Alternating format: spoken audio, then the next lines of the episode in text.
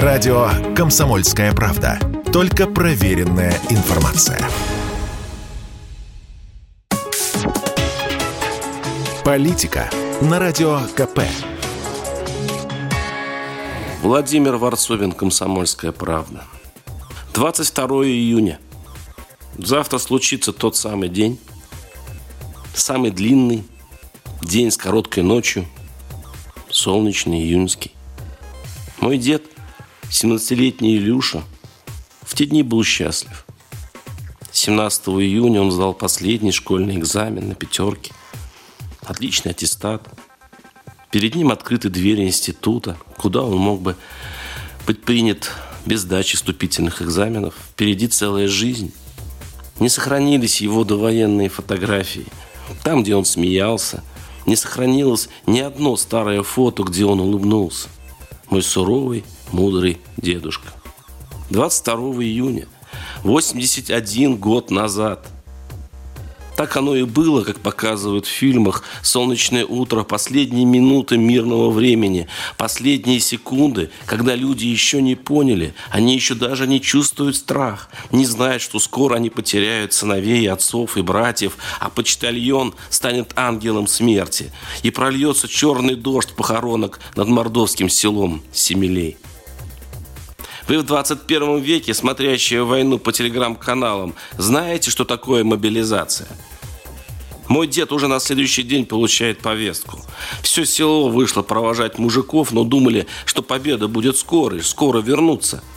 Моего деда отправили в Удмуртию, в школу младших командиров, но Илья Жидкин прекрасно разбирался в устройстве винтовки, хорошо метал гранаты, умел пользоваться противогазом, но командовать желанием не горел. Он рвался на фронт рядовым и оказался под Ржевом, в эпицентре мясорубки, там, где сейчас стоит Ржевский мемориал.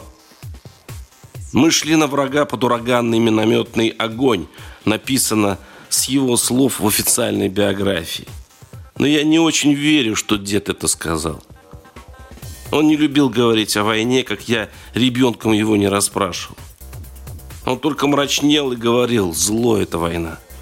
И как-то вспомнил о речушке Уржева, которую солдаты называли лощиной смерти. Там текла то ли вода, то ли солдатская кровь. Остались фотографии его послевоенные, когда раненого минометным осколком без ноги его привезли обратно домой с орденом на гимнастерке. Ему 20 лет, но на фото ему словно 30.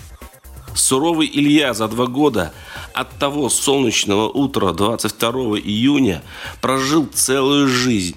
Страшную, но жизнь. Нам, его потомкам, повезло, что Илья, этот обычный советский герой, вернулся. Но ежегодно к нам возвращается день войны, 22 июня. Словно напоминание о том, что нельзя повторять.